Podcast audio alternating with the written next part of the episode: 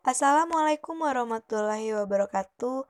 Perkenalkan, saya Fadia Mardiah dari kelas PKN 2019A dengan NIM 19016338.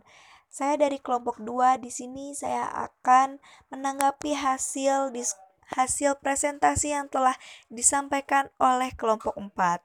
Kelompok 4 sendiri tujuan dari yang telah disampaikan oleh kelompok 4 adalah untuk menggambarkan bagaimana penataan kursus metode sekunder di sekitar konsep teori ras kritis dapat mempromosikan pemahaman calon guru dan penghargaan mengapa ras harus menjadi topik utama dalam pengajaran studi sosial kontemporer.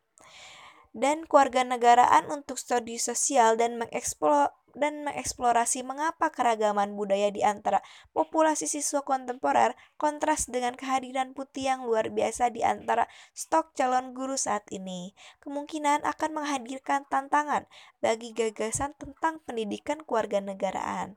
Di sini ada tiga konsepsi arti, yaitu buta warna, konvergensi bunga, dan divergensi minat, dan menggambarkan implikasi untuk masing-masing dalam struktur yang luas dari kursus metode pengajaran.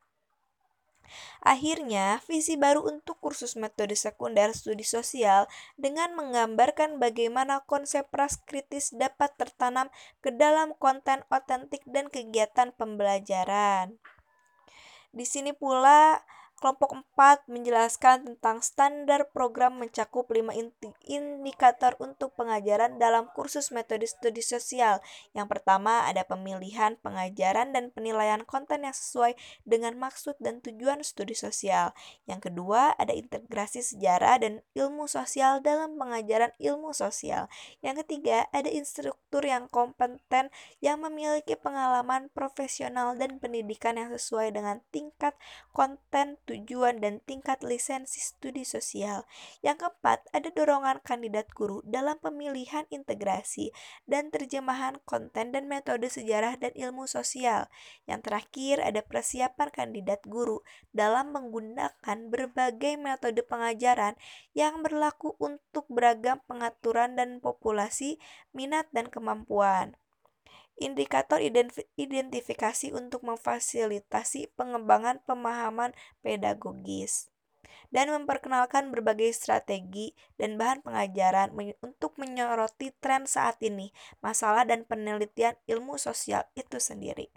Kelompok keempat pula menjelaskan tentang bagaimana keluarga negaraan sebagai fokus kritis studi sosial.